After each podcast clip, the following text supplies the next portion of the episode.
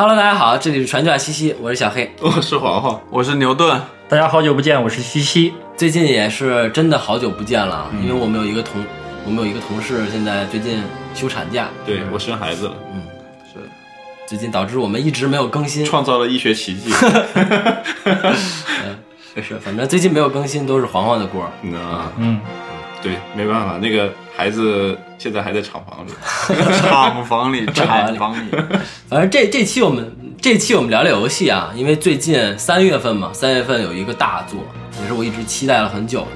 《怪猎的 Rise》怪物猎人的新一代的全新版本，嗯，全新版本，嗯，是兄弟就一起来砍龙了。对，这一代登录了 Nintendo Switch 平台。对对对对对，最近一次发布的新闻应该就是直面会是吧？谢谢对，这一次这个直面会呢，它其实讲了很多关于游戏的内容，然后其中非任天堂第一方游戏啊最压轴的就是这个怪猎了。然后这次直面会也是因为去年由于有疫情影响嘛，然后游戏行业，你像去年的 E 三也取消了，游戏行业有五百多天没有这种很大型的这种游戏宣传介绍的这种性质的东西了。然后呢，这一次嗯更新直面会之后呢，紧接着因为十八号直面会，二十六号怪猎就三月二十六号怪怪猎就发售了，中间就隔了一个多月时间，相关的很多信息就已经铺出来了，然后也有试玩版，然后各方面大家都已经体验跟尝试过了，所以整个新一作的怪猎是一个整体上的形象怎么样的感觉，就普遍我们也都略微清晰了一些。所以今天呢，就结合着一些现有的资讯跟报道，以及我们个人的一些观点，跟大家聊聊怪猎这个游戏、怪怪猎这个 IP 吧。对，是我们先跟大家简单介绍和聊一下这个怪猎这个 IP 本身吧，就是包括最开始它是第一代是什么时候，然后在什么平台上的呢？对，为什么这样一个 IP 可以给这个游戏行业打一针强心剂？对，就是，呃，怪猎最初代啊，就怪猎一，就是当然它没标号，就叫怪物猎人。最早呢是零四年上的那个 PS2 平台，哦，然后因为当时 PS2 平台是就 PS2 号称一代神机嘛，然后全全球卖了一亿五千万台，所以呢，整个卡普空呢做出一个新的这个 IP，就希望投放在这种呃最大的市场里面，能尽可能有一定销量上的回报吧。然后再加上那个零四年的时间点，其实是嗯，应该怎么说，就是传统意义上来说，这种网游崛起的时代。那个时候，你可以大家回想一下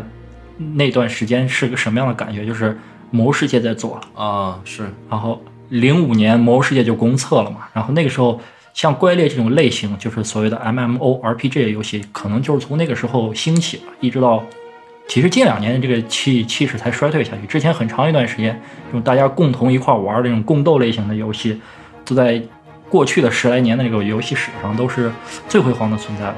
然后如今怪物猎人这个新作出来了，其实就我觉得是挺好的一件事儿。这一代如果算正代的话，应该是第三代是吧？呃，不止，不止吗？呃，怪猎，怪猎，你想，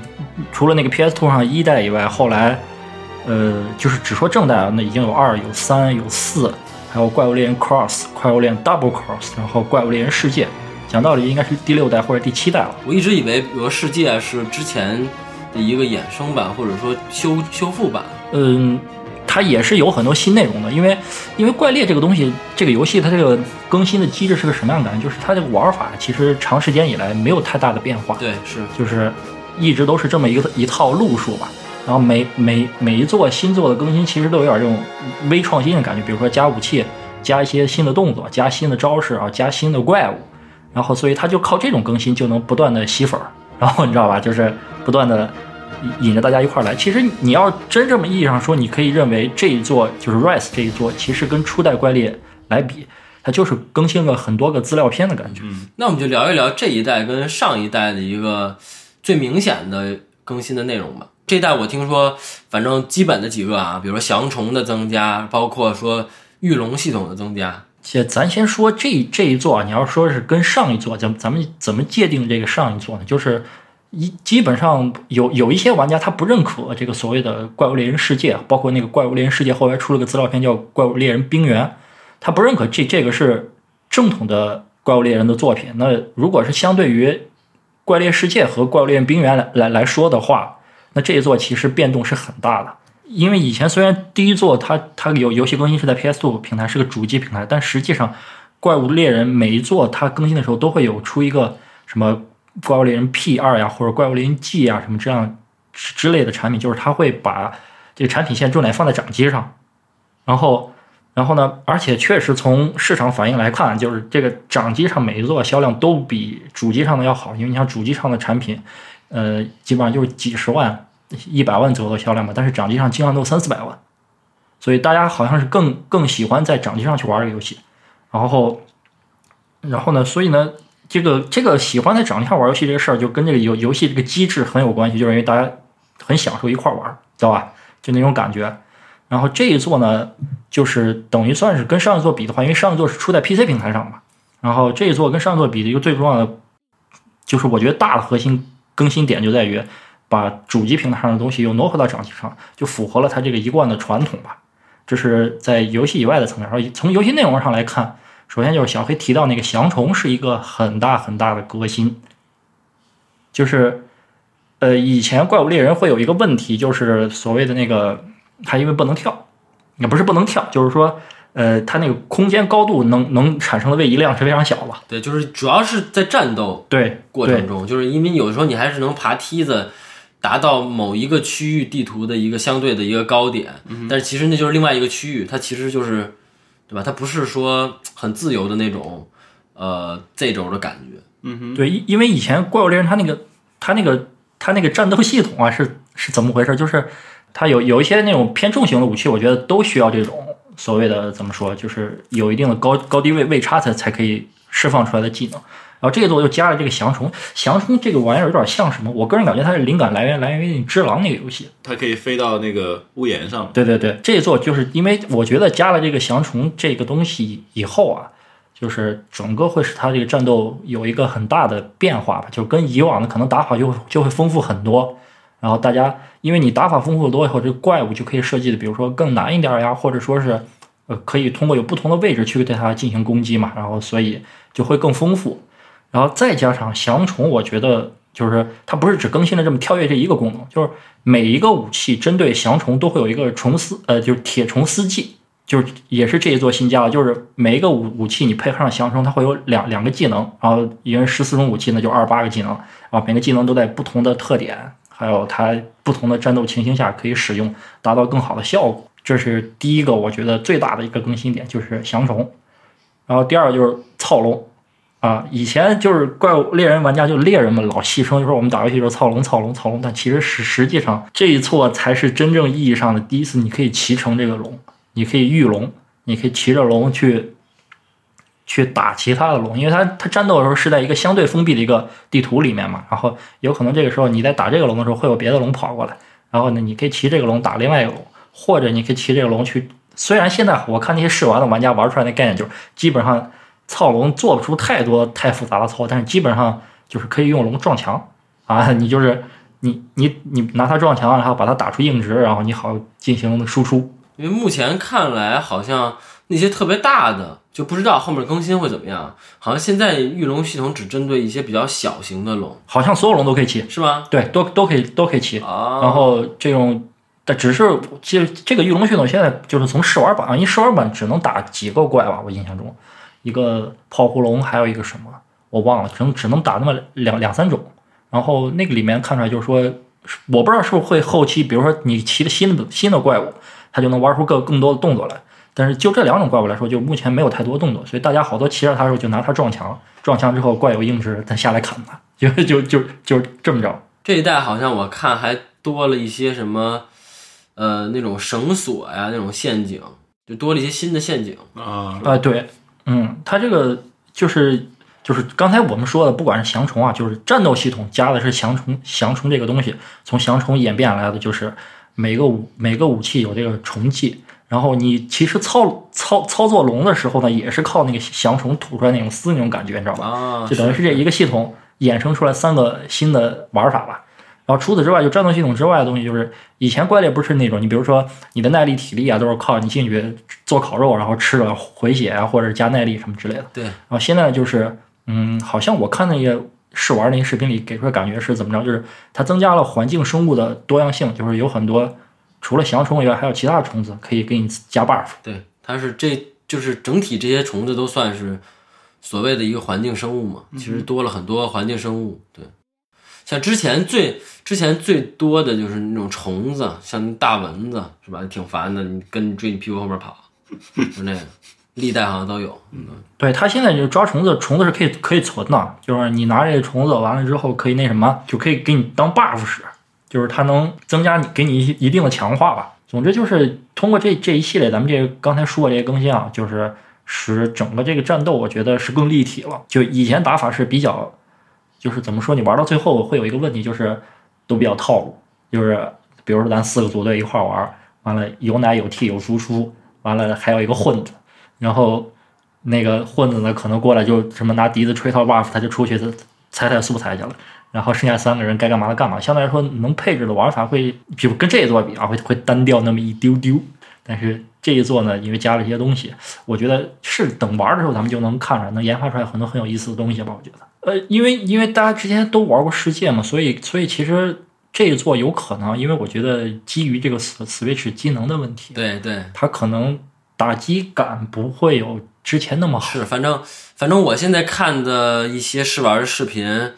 就比如说拿太刀、大剑这个这些比较经典的武器来说啊，就是感觉会粗糙一些，会粗糙很多，而且画面上确实。先不说画面啊，就画面这个东西，因为没办法，你不是同平台，咱横向比有点耍流氓。但是我觉得啊，在所谓的主机或者是你比以往的掌机平台吧，因为在登在那个怪猎世界之前，那个怪物怪物猎人独占了任天堂平台六年。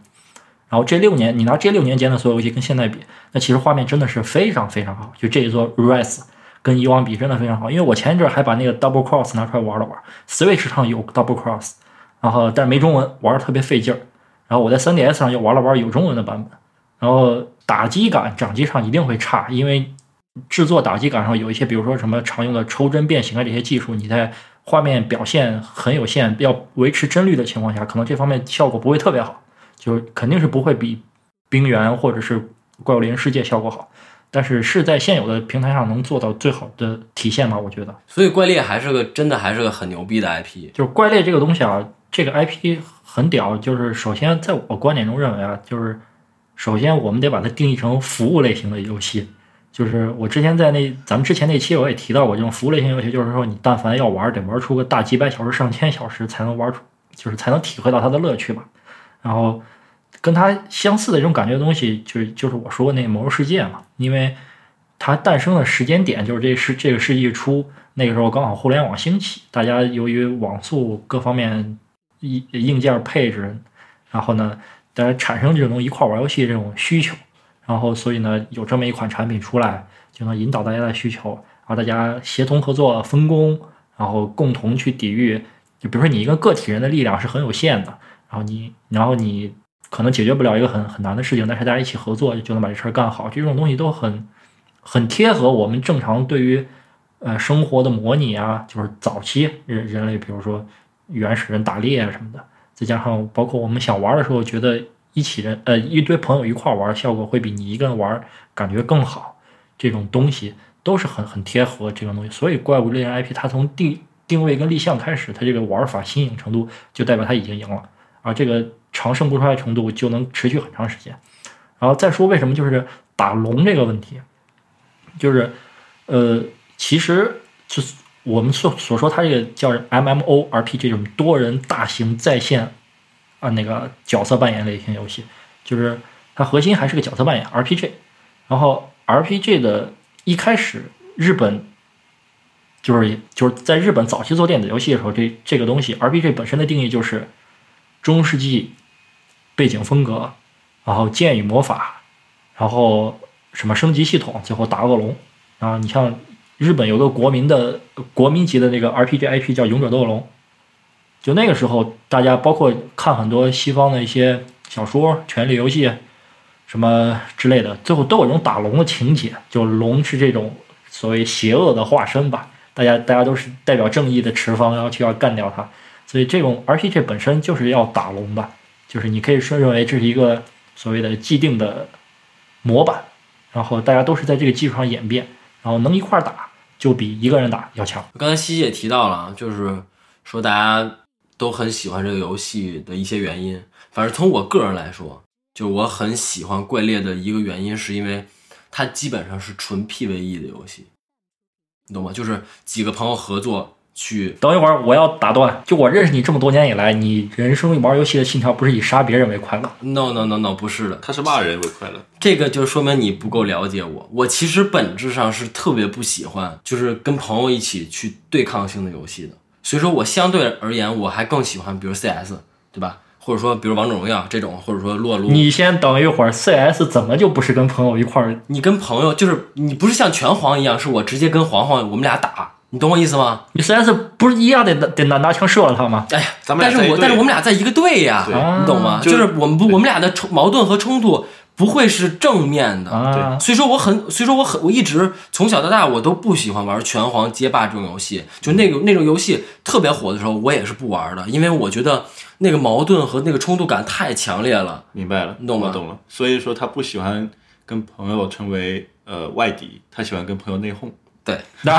你这么，而且而且而且这都不是，而且这我说为什么最喜欢《怪物猎人》，就是因为你跟朋友内讧都不是我最喜欢的一个方式，而我最喜欢的一个方式就是像《怪物猎人》这样。因为《魔兽世界》，我说实话啊，就是我一直对它的，因为游游戏性质差不多嘛，但是它里边有 PVP 的元素，对吧？但是我是觉得《魔兽世界》对我来说，太大了吧？一个是太大了，一个就是我在在大家都很爱玩这个游戏的时间，我家长是实际上对我管控很严的，所以说我就错过了那段时间，对，错过了。又是一个伤心的故事。好，那我现在要提一个一个小问题，就是当年嗯那个怀旧服刚开的时候，我带着你们玩怀旧服，大家一起去大家选部落嘛，一起下联盟莫尔维根这个副本，为什么最后有一个人为了一件绿装跟我吵起来了？啊，是，我都说了，他喜欢内讧嘛。所以说我，对，所以说这种内部的，哎，不过其实怪猎也有这个问题，对吧？也有装备问题的问题，对对吧？你要收集素材打装备，对，但是它不存在于分配的问题，对吧？这更多就是你怎么去，大家怎么去配合。比如说，我要做这个呃轰龙的，就是以前拿以前带以前的龙来说啊，轰龙的套装，你你都做完了，那你陪我打，对你来说是没什么收益的，对吧？类似会有这种问题，嗯，对吧？其实，但我觉得怪猎有一个它比较好的一个一个东西，就是它不像魔兽，就是我感觉玩魔兽的时候，人跟人之间的关系没有那么紧，对，因为怪猎是真的就上来就打。对，魔兽你上来还得跑图，然后还得搞一大堆有的没的的副本，对又有那么太太太复杂。对，真的就像黄黄说的，就是这个游戏是我觉得啊，就我从小到大玩过，就是朋友之间配合最紧密的游戏。嗯，对我来说没有之一。嗯，真的，尤其尤其是还是几个朋友去，你其实打的你打的是电脑，其实还是打的电脑。嗯，对，但是这种感觉，有的时候你都忘了你是对你你抗衡的是个 AI，是个 AI，是一个一团数据啊、对吧？但是你就真的觉得我你我们在打这条龙，就那种感觉，一定要把这个龙杀了那种感觉，就是这种感觉是特别强烈的。呃，确实啊，就小黑说的这种，他觉得这个他玩这个怪猎那那段时间是他人生很快乐的一个游戏回忆吧。其实同时期就是那什么最火，就是《魔兽世界》。然后黄黄之前提了说，这个《魔兽世界》现在觉得好像是什么感觉，就是没有怪猎这么纯粹吧，就是大家共斗这种感觉没有这么纯粹。那也是因为现在就是在《魔兽世界》诞生的初期，就零五零六年那一阵儿。玩魔兽世界就跟怪猎现在的感觉是一样的，就大家很纯粹一块儿打，没有那么多。你看，你看最近因为不是那个怀旧服还在更新嘛，都更新到那个呃纳克萨斯那个版本了好像。然后就是现在你一去下副本就是金团，大家都是交易，玩魔兽世界人大部分都在上面都在上面做生意。啊我身边好多玩怀旧服人现在就开始那种一个月开始能挣两两三千，甚至天天玩能能能挣好小一万的，就是带队打团副本。就大家那个时候已经已经没有一个那种。没有那种荣耀感。你看，我记得我最开始玩魔兽的时候，我当时加了那个工会是在天涯论坛上找的。你们有人听过这名词吗？天涯论坛当然，天涯肯定论，天涯上面好多不要提，不要提这个论坛，真的操！怎么了？你在这天涯上面被人扒过吗？不是我跟你们没没，我跟你们没有讲过，就是我上网吧在天涯论坛上搜身份证号的事儿吗？我没有，你们都不知道？我不知道。我操！那我那我那我跟这你们段能在节目里播吗？可以播呀，就我可以很快速的讲。就之前有一段时间，对，因为正好也算基本重合啊，呃，但是基本上这件事儿发生就是我高中的时候，我玩怪猎大概是初中的时候，对，高中的时候那会儿就是网吧了嘛，对，然后那会儿你身份证当然是去不了网吧的，所以说，但有些网吧它又管的不是那么严，你其实用身份证号就能进，所以说我当时呢就是随便在天涯论坛上搜了一个身份证号，嗯，然后结果进去了，刚做了十五分钟吧，就刚开机，然后登账号那会儿玩街街头篮球，就是游戏刚进入界面，我记得特别清楚。我当时跟我一同学，就被人逮了。然后我就看警察进来了，我操！就是一大概两两三个穿制服，一两个便衣进来之后，到我旁边走了一圈儿，然后又回去了。然后我那旁边那哥们儿都快吓死了，你知道吗？然后我当时还，我当时特镇定，我说我安慰他说没事儿没事儿，我说警察是不可能来查未成年上网的，对，以我的经验来讲，我他妈刚说完，那警察又回来了，就把这人逮了。没有没没的，就是就是指着我机器说这个这个身份证，你这个身份证号是你是你上网的吗？是是是不是你上网身份证号？我说是，然后那这个人。呃不是那这个身份证号是谁的？嗯。我当时我就懵了嘛，因为我是搜的，我当时随便说，我的本能反应说说是我哥的，嗯，然后结果然后警察立刻也没说别的，就说跟你一块儿还有其他人吗？这人你认识吗？是你一块儿的吗？我说不认识，我觉得这是我最 我说最他妈够义气的事，我说我不认识他，我一人，我一人然后警察说那那你跟我们走一趟，然后就我直接从后门你知道吗？几个警察压着我就上警车了，当时来两辆警车，我一接特别清楚，闪着警灯就他妈回局子里了。然后后来一看，说是我的那个身份证号，就是前几天刚杀了两个人。我操！我操！对，就是而且因为他们，我后来才知道这种定性，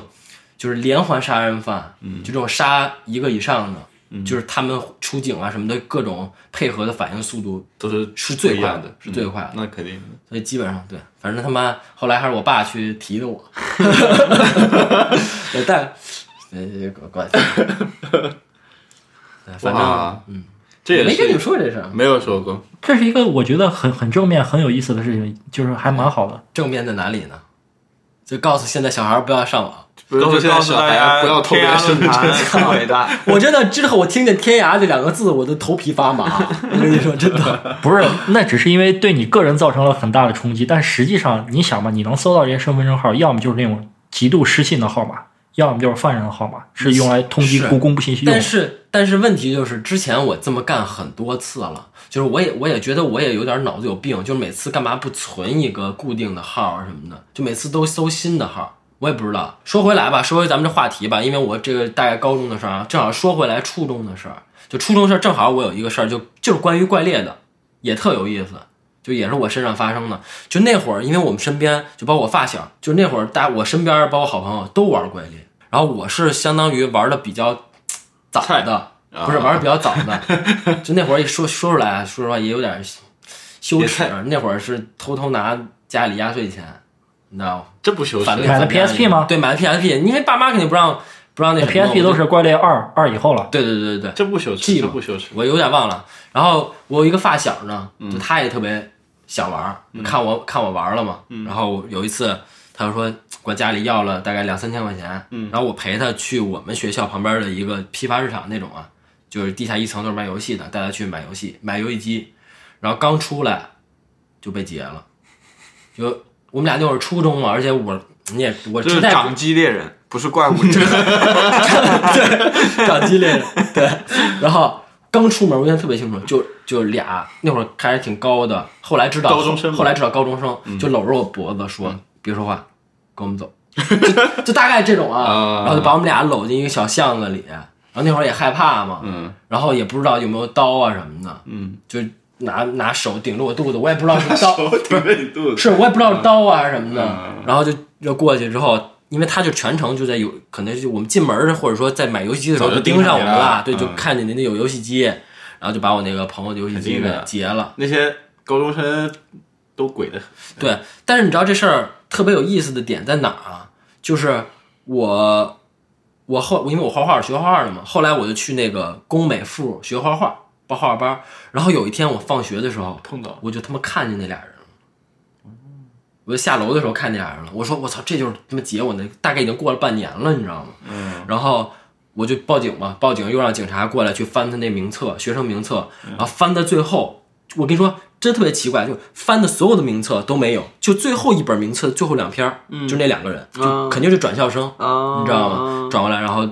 最后呢，我不知道人家可能家里也花钱，动点关系也没赔我们钱，就把游戏机还给我们了。有一我操还能还还 他们就是玩的。然后哦当时我印象当特别清，当时是一个那种薄荷绿、蒂芙尼绿的那种 PSP，嗯，然后左边那摇杆都掉了，玩都玩掉了。脱掉了。就那会儿真的，反正我身边就玩怪猎的，真的就是特喜欢，包括我自己也是特喜欢。那会儿我觉得最有意思的，或者我现在能记得画面最清楚的一个片段吧，就是我们放学的时候，我们当时三有有跟我一块儿的有两个关系特别好的人，一个哥们儿，初中同学嘛，我们仨人就去去其中一个人的家，因为他离学校比较近，然后放学就拿着 PSP 了，我们就砍砍龙。就每天放学一放学就去砍，一放学就砍，砍到七八点钟回家，就跟跟跟，然后跟我爸妈说，就跟上网补习班儿呃 晚自习呗，对对对对对，因为那时候我 PSP 不说了嘛，我是偷着买的，嗯，所以说我也我我肯定不能在家里玩儿，就一玩儿我爸妈就看见了，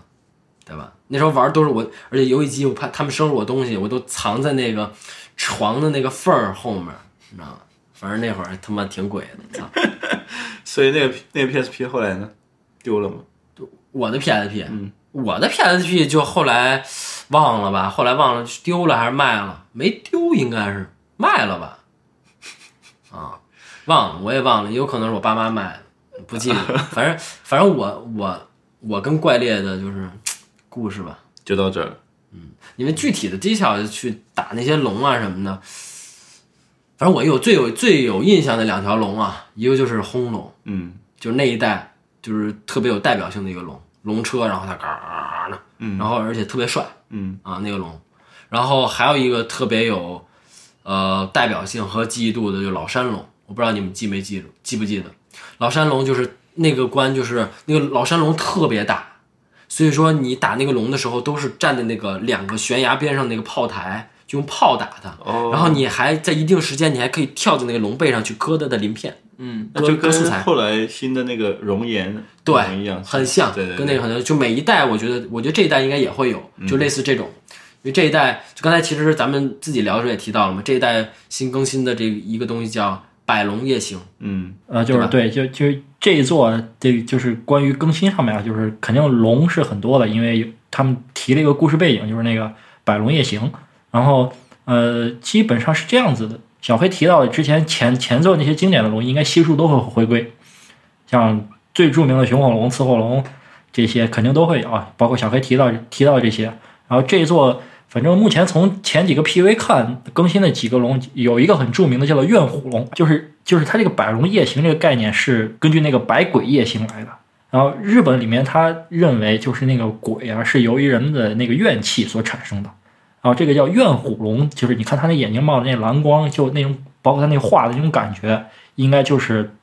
就是在借鉴了这个百鬼夜行这这一段故事，就所谓一个日本著名的神话吧。然后包括什么散鸟啊，还有什么就什么呃莲佑龙王这些东西，就是这些都是比较新的，就是以前前作是没有的，然后这一座新出来的一些所谓的怪物。对，反正就关于这一代，包括我们跟主要是我吧，跟怪猎的一些故事，也差不多今天分享到这儿。因为我之前跟黄黄啊，包括有几个呃，就是好哥们儿，好哥们儿，对对对，是刚才也提到了嘛，是一起玩过世界嗯，对，那个还是玩了一段时间。对，当时咱们还是因此特别感谢腾讯，但后来又特别恨腾讯。对，是。反正我是最终，反正我好黄黄好像也没退钱，对吧没有，我也没退钱。